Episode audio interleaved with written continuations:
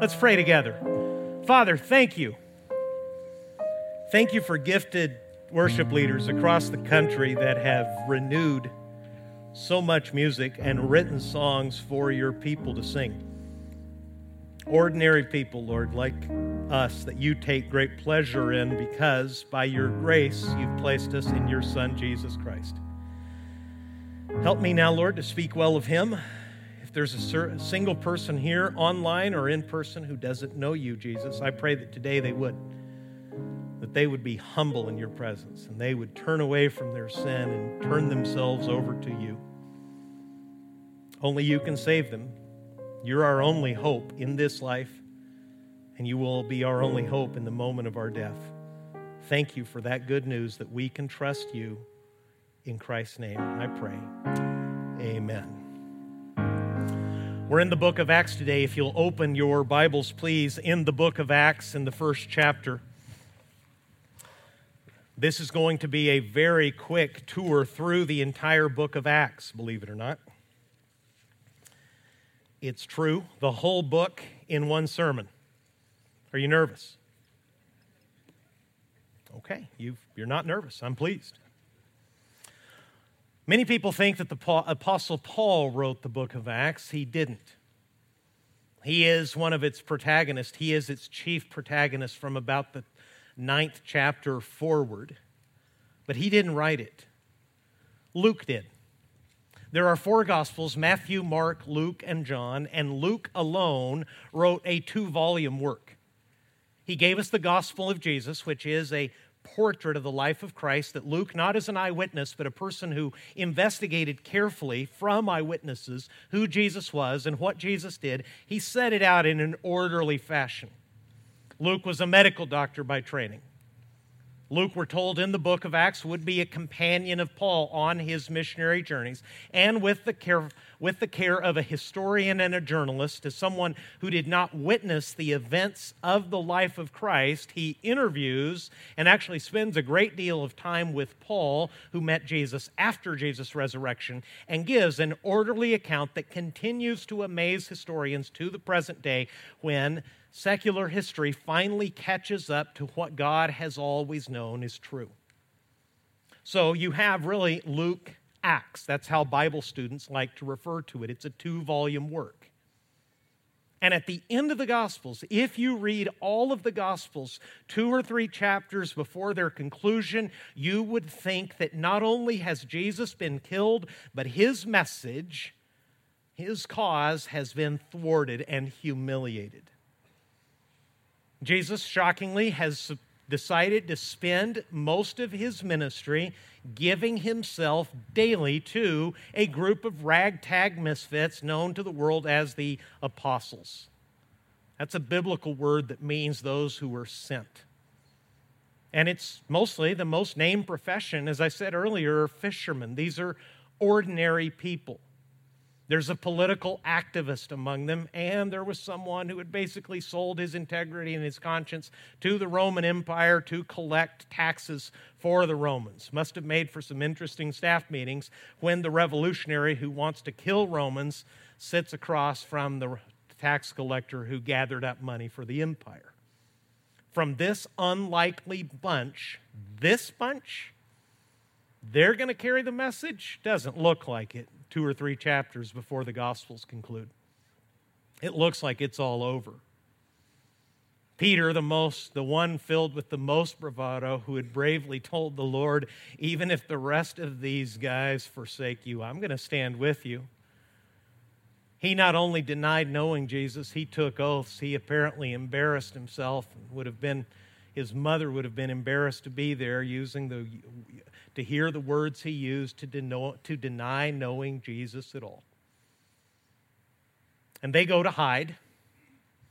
But then, just as promised, Jesus actually rose from the dead. And we're told that Jesus spends 40 days with his closest disciples. Paul says in 1 Corinthians, on one occasion, Jesus met with over 500 people at once. These weren't mystical visions. These weren't random, momentary apparitions. No, if you read the very end of the Gospels, Jesus walked with them, sat down at the table with them, enjoyed meals with them. He even cooked breakfast for the disciples on one occasion, passed out the fish. And once they were utterly convinced of the reality of his resurrection and once they did what he asked and waited in Jerusalem until the Holy Spirit had come to empower them, then everything changed.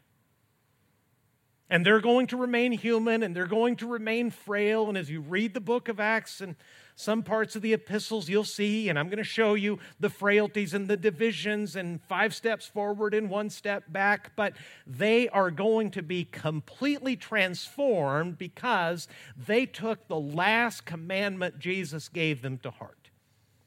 You see, in all four Gospels and in the book of Acts, Jesus gives the Great Commission his last words, his last instructions became their first priority. I want to show you how this unfolded in the book of Acts. Acts chapter 1, please, if you'll look in your Bibles. And then we'll primarily, because we're going so quickly, I've, I've written some scriptures down for you in the bulletin as well. Those of you at home, please open your Bibles. Acts chapter 1, verse 1. Luke writes in the first book, O Theophilus, because he seems to be writing to an ordinary Greek man to tell him all of these things about Jesus. In the first book, O Theophilus, I have dealt with all that Jesus began to do and teach until the day when he was taken up after he had given commands through the Holy Spirit to the apostles whom he had chosen. He presented himself alive to them after his suffering by many proofs, appearing to them during 40 days and speaking about the kingdom of God. And here is his great commission in the book of Acts. This is in your bulletin so that we can all read it together. Here is Jesus' instructions to the disciples then and now. Read this with me Acts 1, verse 8. Here's what Jesus told them and what Jesus tells us it says, But you will receive power when the Holy Spirit has come upon you, and you will be my witnesses in Jerusalem and in all Judea and Samaria and to the end of the earth. 1030 crowd's an enthusiastic crowd. I love it. Let's read that again. Here's Jesus' commission to us. But you will receive power when the Holy Spirit has come upon you. And you will be my witnesses in Jerusalem and in all Judea and Samaria and to the end of the earth. Sometimes it's easy to read the Bible and miss the gist of what it's telling us. What are the disciples to do? What is their job now? What is their commission? They are to do what? They are to be witnesses. And this witness is going to spread from the capital city into the province of Judea, into what they would consider enemy territory, where the Samaritans, who are half Jew and half Gentile, live, and go beyond that, all the way to the end of the world. But what is going to carry the message there is these followers of Jesus are going to be his witnesses. And as you're going to see across the rest of the New Testament, that same commission was not restricted to them, it carried forward to every disciple. Every disciple of Jesus is to give witness to Jesus. And witness here, you will be my witness, isn't really a technical term. We've made it into a church term. We've made it into a bit of Christianese where we say, Well, I witnessed to him. And if you've been in church for a while, you know what that means. It means that they shared the gospel, they shared the good news of Jesus, they shared the person of Jesus with someone that they didn't think knew about him in the first place. But let's be really clear and let's be really practical about what a witness is. What does a witness do? I know you're accustomed to this being a monologue, but this is me inviting you to talk back. Okay? You in your living room, you'll just have to tell your, uh, your, your family. What does a witness do? A witness tells what he's seen. That's it. Does a witness make stuff up? No, that's, that's perjury. That's false witness. Forbidden in the Bible and forbidden in our courts. A witness is not, he's not a participant. He's not the point of the action. He may not uh, have been involved in what happened. A witness is simply someone who tells what they saw and heard. Maybe you've had, as I've had, the opportunity to be a witness in some kind of proceeding. I've done so in traffic court a couple times in my own defense, okay? And I've never been found a credible witness in traffic court either. Judge said, even though I was telling the truth, he said, I don't buy it, pay up. And that was that. It was over. That's all we are. We're witnesses. At its core, the faith of Christ is simple. God sent his Son from heaven to live righteously in the place of sinful people who did not believe in him, who were not looking for him, who had not asked for help. But God, in His great love, knowing our need before we did, sent His Son to live righteously in our place as our substitute. And He died on the cross not as a great moral example, but as a substitute, the righteous for sinful people. And God, in His mercy and grace, opens the eyes of people who weren't looking for God in the first place makes us humble ourselves by His grace to believe what we once ignored, turn away from our sin and our efforts to save ourselves, which is all religion, and entrust ourselves to Jesus. Throw ourselves on the mercy of Jesus. And the moment you do that, He saves you. Church membership doesn't save you, though church membership matters. Reading the scriptures does not save you, though reading the scriptures matters. The person, the actual person of Jesus, the Son of God, saves people.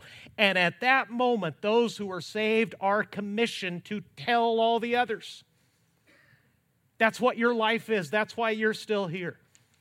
Jesus saved you and made you a participant in his story of salvation so that you could tell others what he has done for you. If nothing else, if you can't answer theological questions, if you cannot explain difficult questions about life and reality that still perplex people, you can at the very least be a witness to Jesus and tell them what Jesus did for you. You can tell them what kind of person you were before Jesus met you. You can tell them what you were thinking, feeling, and doing before Christ came into your life. You can tell the story of how someone else told you about Christ and how you didn't believe it at first, but perhaps you read the Bible, or perhaps you went to church, or you kept meeting with that friend, and slowly over time, this Savior you actually could not see convinced you of His absolute reality. You stopped believing in yourself, you started trusting Him, and He saved you, and that's why you're telling this other person. By the way, almost without exception, this is how almost everybody in human history becomes a Christian, becomes a disciple of Jesus. I'll prove it if you don't mind being part of a quick little survey. How many of you came to faith in Christ? You put your faith in Jesus. You became a Christian because someone else, a friend, a family member, a pastor, someone else in your life, face to face, shared the gospel with you. Would you raise your hand if that's your situation? Would you look around real quick? Like three people kept their hands down. Maybe they weren't paying attention, I'm not sure. Or maybe there were one of those two or three percent who heard something on the radio and there was no one with them, but that's rare. Even those who come to faith in Christ in big mass events like the Billy Graham Crusade or Harvest with Greg Laurie in our own time, almost all of the people who finally put their faith in Jesus at events like that, guess what? They went to the stadium with someone else because somebody else invited them. It's extremely rare. I've been a pastor for 30 years. It is extremely rare for someone to come to church utterly uninvited without knowing anybody in that congregation maybe I'd have to think carefully, maybe two or three times in those 30 years that I'm third generation in ministry. So I've heard just about all the stories that pastors and missionaries can possibly tell. Every once in a great while, someone will come in off the street saying, This is a church. I'm desperate to know about God. Please, somebody tell me. That happens. We heard that from uh, missionary Tim Long yesterday, uh, last week. That happens, but it's rare. Why is that? Because the plan is right here in front of you. The plan is that Jesus saves people, and the people he just saved tell all the others. In other words, this jet survey of the book of Acts, I'm preaching in a very unusual way for me. Normally, I'd move through a, a, specific little section of Scripture, this time in its entire book. Here's the first lesson from the book of Acts telling people about Jesus is obedience to Jesus. That's it. We don't tell people about Christ out of political motivation or personal creed or because it's our cause. In fact, we're not so committed to causes and creeds. We are committed to Christ. And with Christ comes a cause, and with Christ comes a creed, but He's the point, and we tell others about Him in obedience to Him. And in the book of Acts, by the fifth chapter, by the fourth and fifth chapter, the pressure to shut that witness down is going to get seriously cranked up.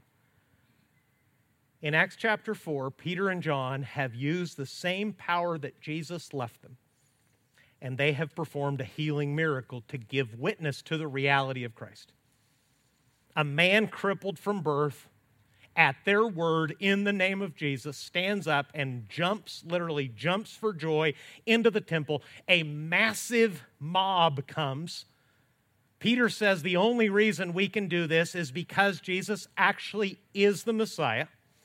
Many more people are saved. There's such an uproar that the religious authorities come, break it up, investigate them, and in Acts chapter 4, the same religious machinery that put the motion of that put the death of Jesus into motion tells Peter and John to shut up about it.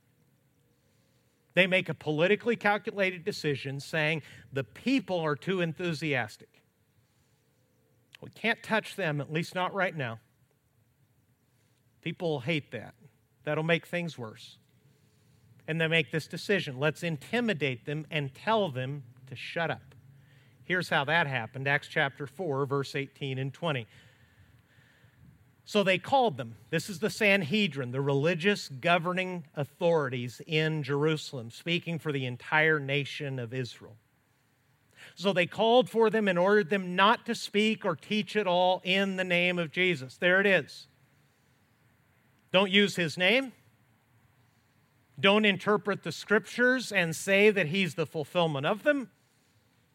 Don't keep telling people he's the Messiah that God has promised. Shut up. Peter and John answered them. Would you read their answer with me? They said, Whether it's right in the sight of God for us to listen to you rather than to God, you decide for we are unable to stop speaking about what we have seen and heard. What an answer. Hey, well, you guys are in charge. You're the custodians of our faith. You got to make the call whether it's right in God's sight to do what God said or what you're telling us, but here's our dilemma. We can't stop speaking about what we have seen and heard. What are they saying? We're witnesses and we can't be quiet about it. Something has happened in history that is so enormous, that is so significant, that is so life changing that we can't be quiet about it. That is bold obedience to Jesus. They have waited in Jerusalem. God, as promised, has sent the Holy Spirit. They miraculously had a visible, audible verification that Jesus has kept his promise because Jesus has told them it's actually to your advantage if I leave so that the Holy Spirit will come. That way, He, the Spirit, can be in every believer and empower every believer from this point forward. They have received that Holy Spirit, controlled by the Holy Spirit, which every believer has, because Romans 8 9 says, if one does not have the Spirit, he does not belong to Christ. It's not a question of whether you have the Spirit. The real question is whether you're going to give the Spirit control of you. Are you going to grieve the Holy Spirit? Are you going to yield to the Holy Spirit? Are you going to be controlled by fear or alcohol or sin or selfishness or yourself, or are you going to yield to Him? These disciples, these same difficult, backward, argumentative disciples, Peter, who's always the spokesperson, says here they gave a collective answer, but it's, you know, Peter, he's always leading first, right? That's why I identify so strongly with him. He often speaks and thinks along the way, in the middle of speaking.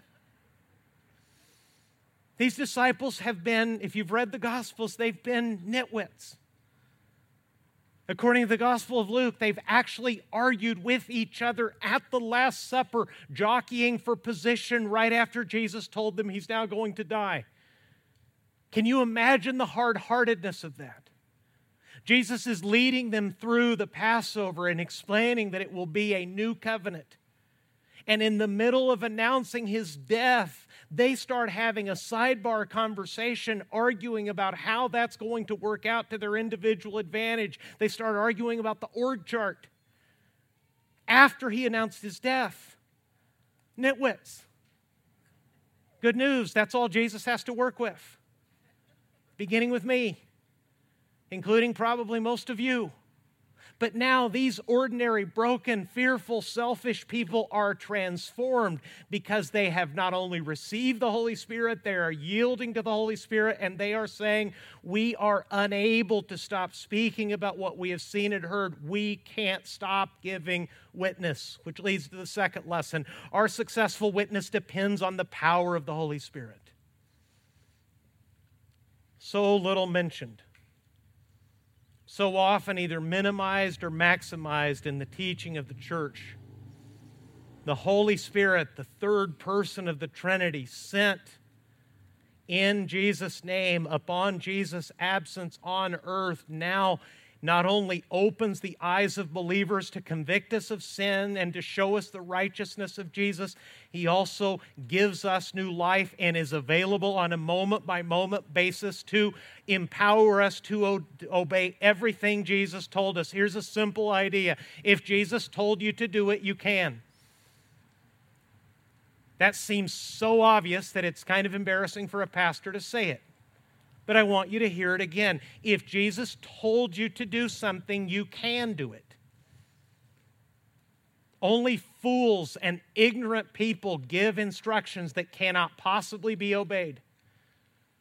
As a dad, I already told you, self confessed nitwit, I sometimes instructed my children to do things that were actually impossible.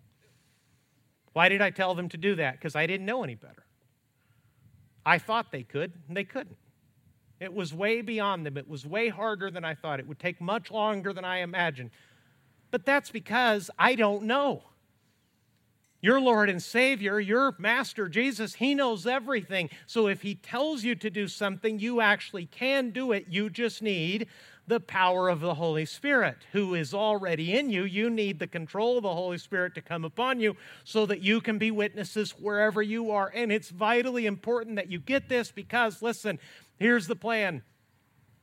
Even in a crowd this size, and I'm thrilled that you're all, you're all here.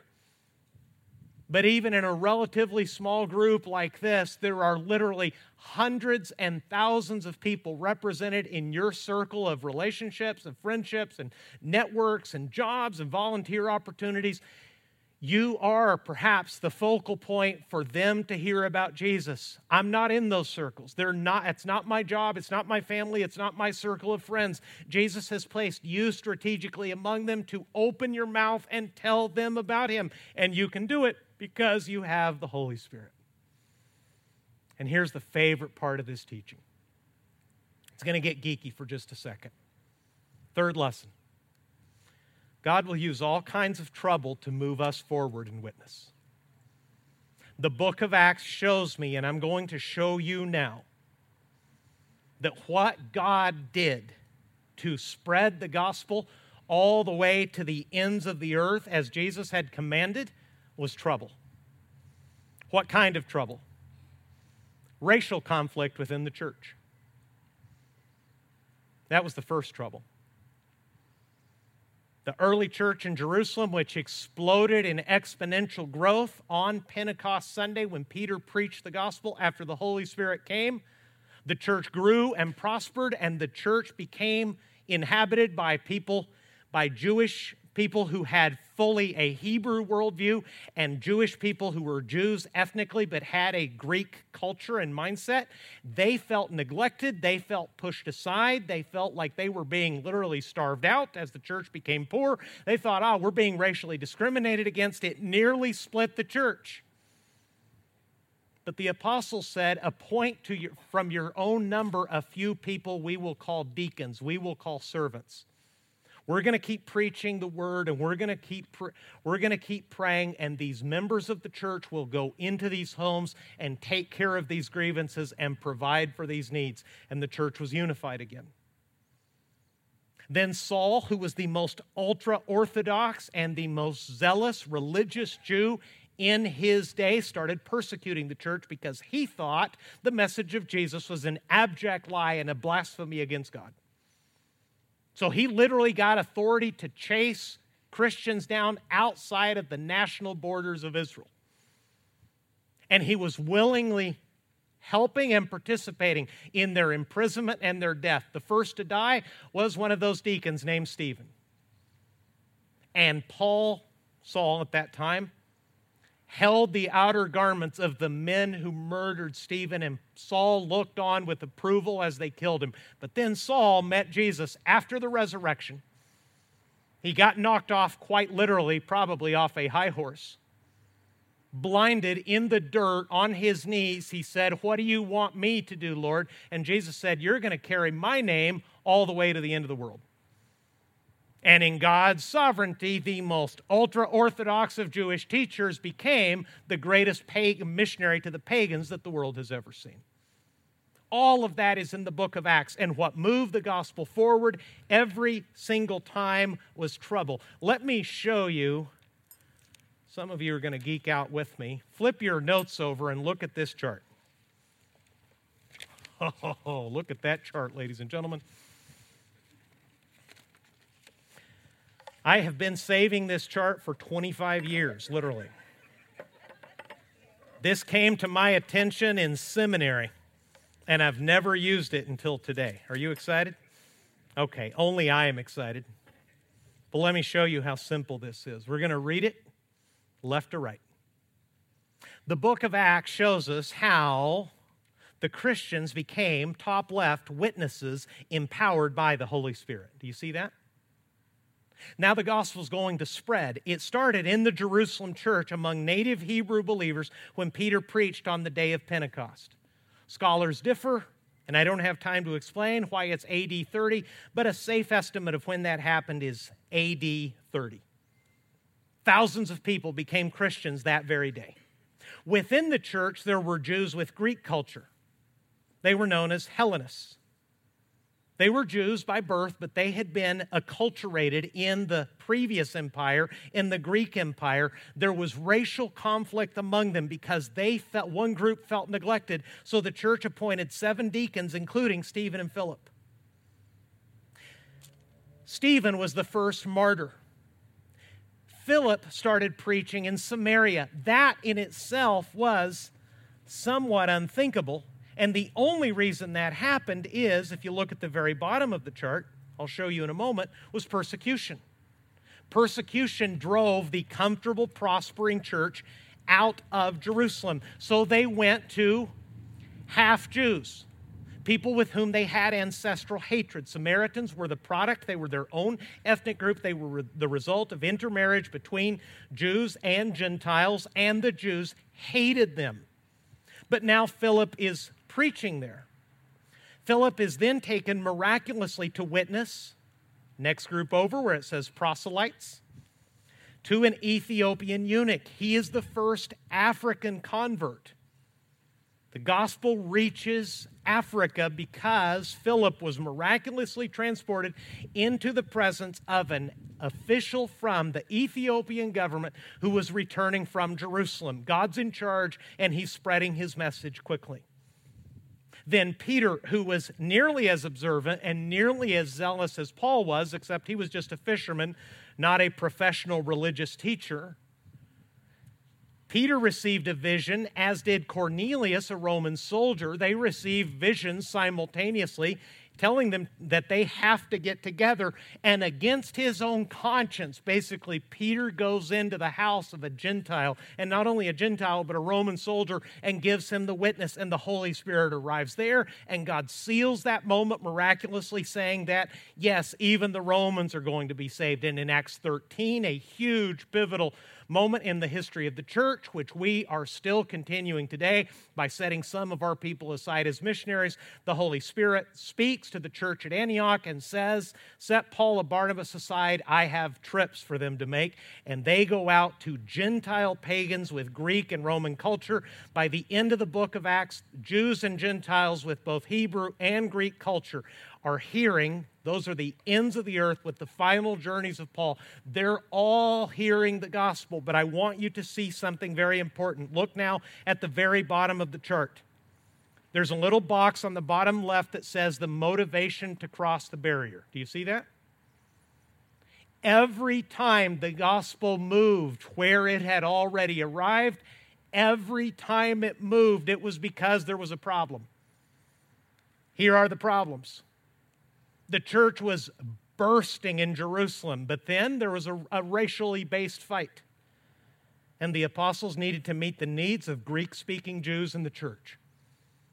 Then law keeping, law preaching Saul rose up to persecute the church. And after Stephen's martyrdom, the Jerusalem believers scattered. Everyone except the apostles ran. Philip ran for Samaria. He preached in Samaria, and then he was sent out to the desert to witness to that African official. Peter was on a rooftop where he had a vision by the Holy Spirit, while the Roman soldier who was to send for him is receiving a vision of his own, saying that Peter can tell him the truth. In Acts 13, the Holy Spirit spoke to the whole church and said, Set Paul and Barnabas aside for me. And in Acts 15, this was so mind bending and earth shattering. It's hard for me in the time I have to explain to you what a mind bending, paradigm shifting idea it was for the Jews to understand that the Gentiles could be saved as well. There was absolutely nothing in their worldview that made them believe that people outside the nation of Israel could be included. So in Acts 15, they had a meeting of the most important and influential believers, the apostles in the Jerusalem church, to settle once and for all this vital theological question Do Gentiles have to become Jews? Do they have to keep the law of Moses? Do they have to be circumcised in order to be saved? Do you know the answer to that question? No. The council said we couldn't keep the law. Let's not burden our Gentile brothers and sisters with it either and they decide and they discover that Jesus Christ alone and faith in Him alone will save all. Choctaw Indians, Huicholes from the nation of Mexico, Persians, Arabs, Iranians, Europeans, Africans, people all across Asia from every tribe and tongue, from every way of living, and from every worldview tribal people who we saw saved in Mexico who once worshiped rivers and rocks, and hard bitten atheists from places like Los Angeles and New York who thought that Marx was right when he said that religion was the opium of the masses, finally had their eyes opened by Jesus. And all of those people come into the family of God in the same way, simply by putting their faith in Christ through no righteousness and through no law keeping of their own. All of this happened in a period of time, but I want you to see before we finish this sermon how long this took. The preaching in Pentecost was about 30. Look all the way over to the end of the year, to the end of the chart. How long did it take the apostles who received the commission to actually get in gear and do what Jesus said? Do the math. 30 to about 49 or 50, right? It took them about 20 years to do what Jesus said. Why? Because God uses trouble to move the church forward in witness. There's something in each of us when we find Christ that our best, not our best, but our most natural inclination is to say, Praise God, I'm saved, and settle in.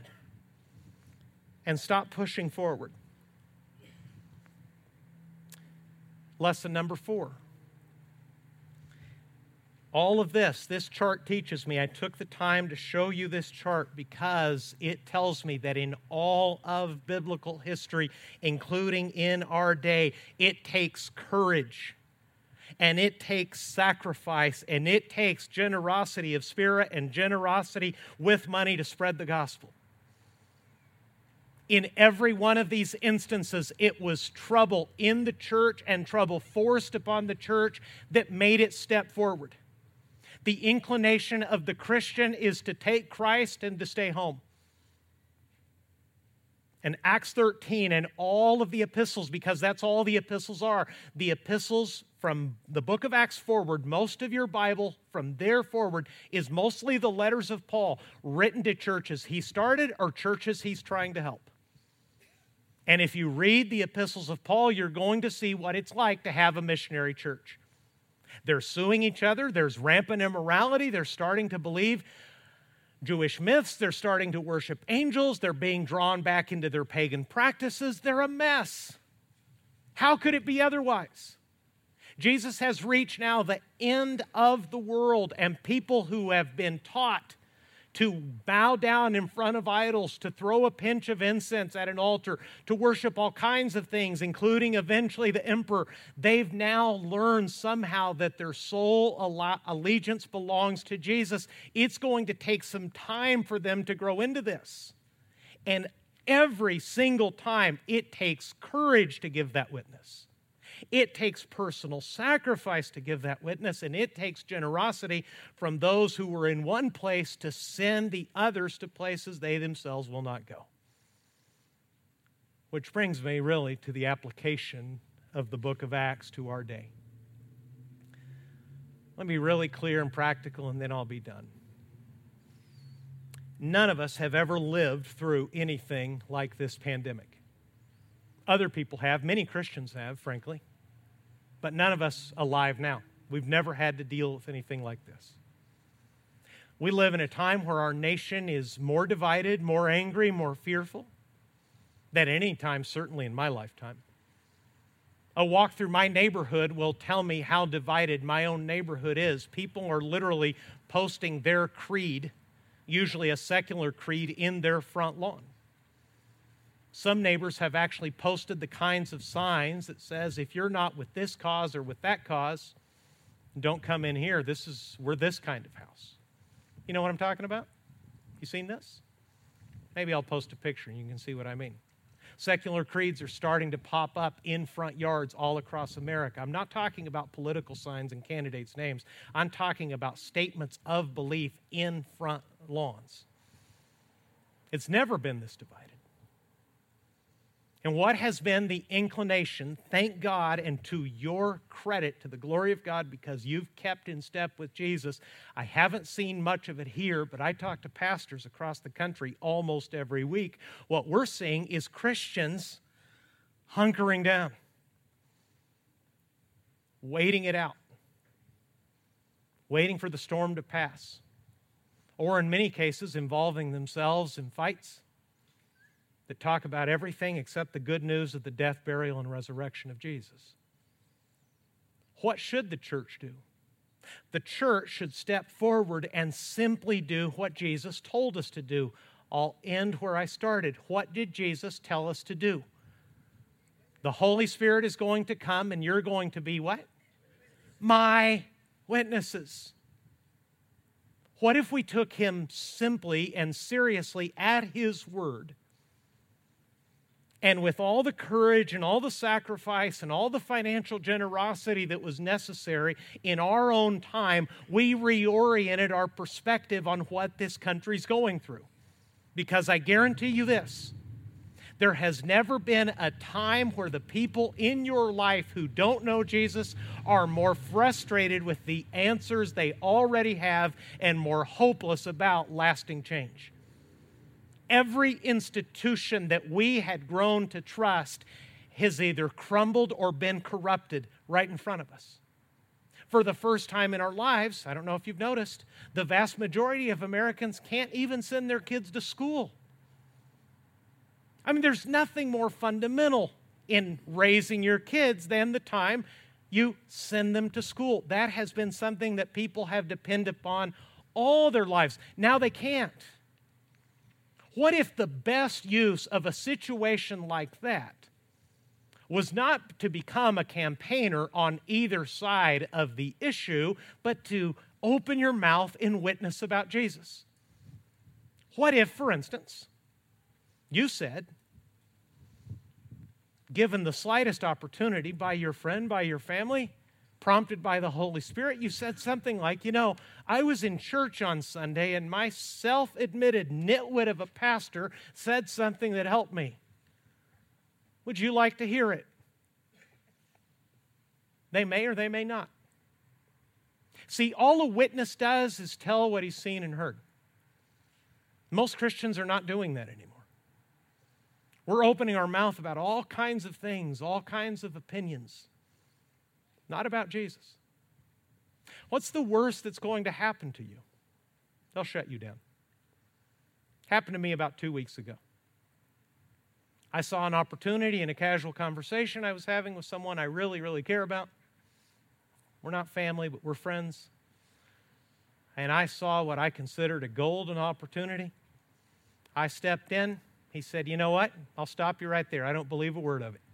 I don't want to hear it. Okay. I tried to witness. I was not allowed. I got about two paragraphs of witness before I was told to shut up. We're friends. I'm respectful. I shut up. I'll wait for another opportunity. The main thing that keeps Christians currently from giving our witness is simple fear of that rejection. Guess what? They're not going to kill you. The worst they're going to do is think that you're ignorant or think that you're a zealot or think that you're a religious nutball. So what? You've told them about Jesus. If they cannot or will not listen, that's between them and the Lord. You're His witness. That's all you are. They won't kill you. I mean, I'm telling you, I got shut down as hard as I ever have a couple weeks ago. Do I look okay? My feelings were mildly hurt, but other than that, I, I lived through it. It was okay. What if we changed our entire attitude on this pandemic and we took Acts 1 8 to heart and we collectively told Jesus, Lord, we heard your last instructions. They'll be our first priority. We will start gulping in fear, but then opening our mouths to talk about you. At the very least, you can give them a gospel tract to read. At the very least, you can mention something you read from your Bible or you heard in your church, and you can give witness to Jesus as someone once gave to you. If more Christians would do that, we would be in step with Jesus. We would have the power of the Holy Spirit, and there's literally no telling what God would do with frightened, fearful, scattered, suffering people like us, he might begin to do what he once did in the book of Acts. Let's pray.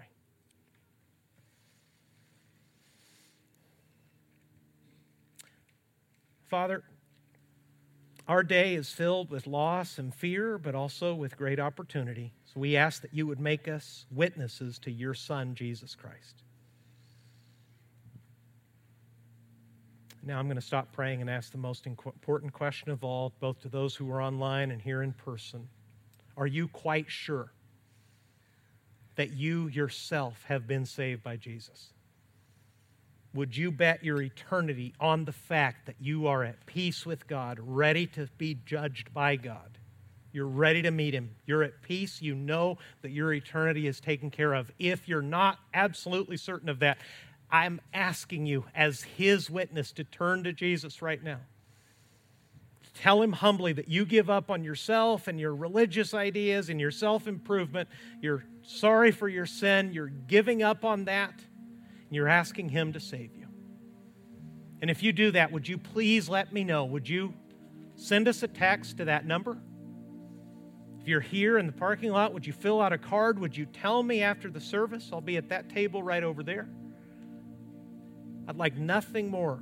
The best conversations I could have after this church service is if someone is not sure of their relationship with Christ.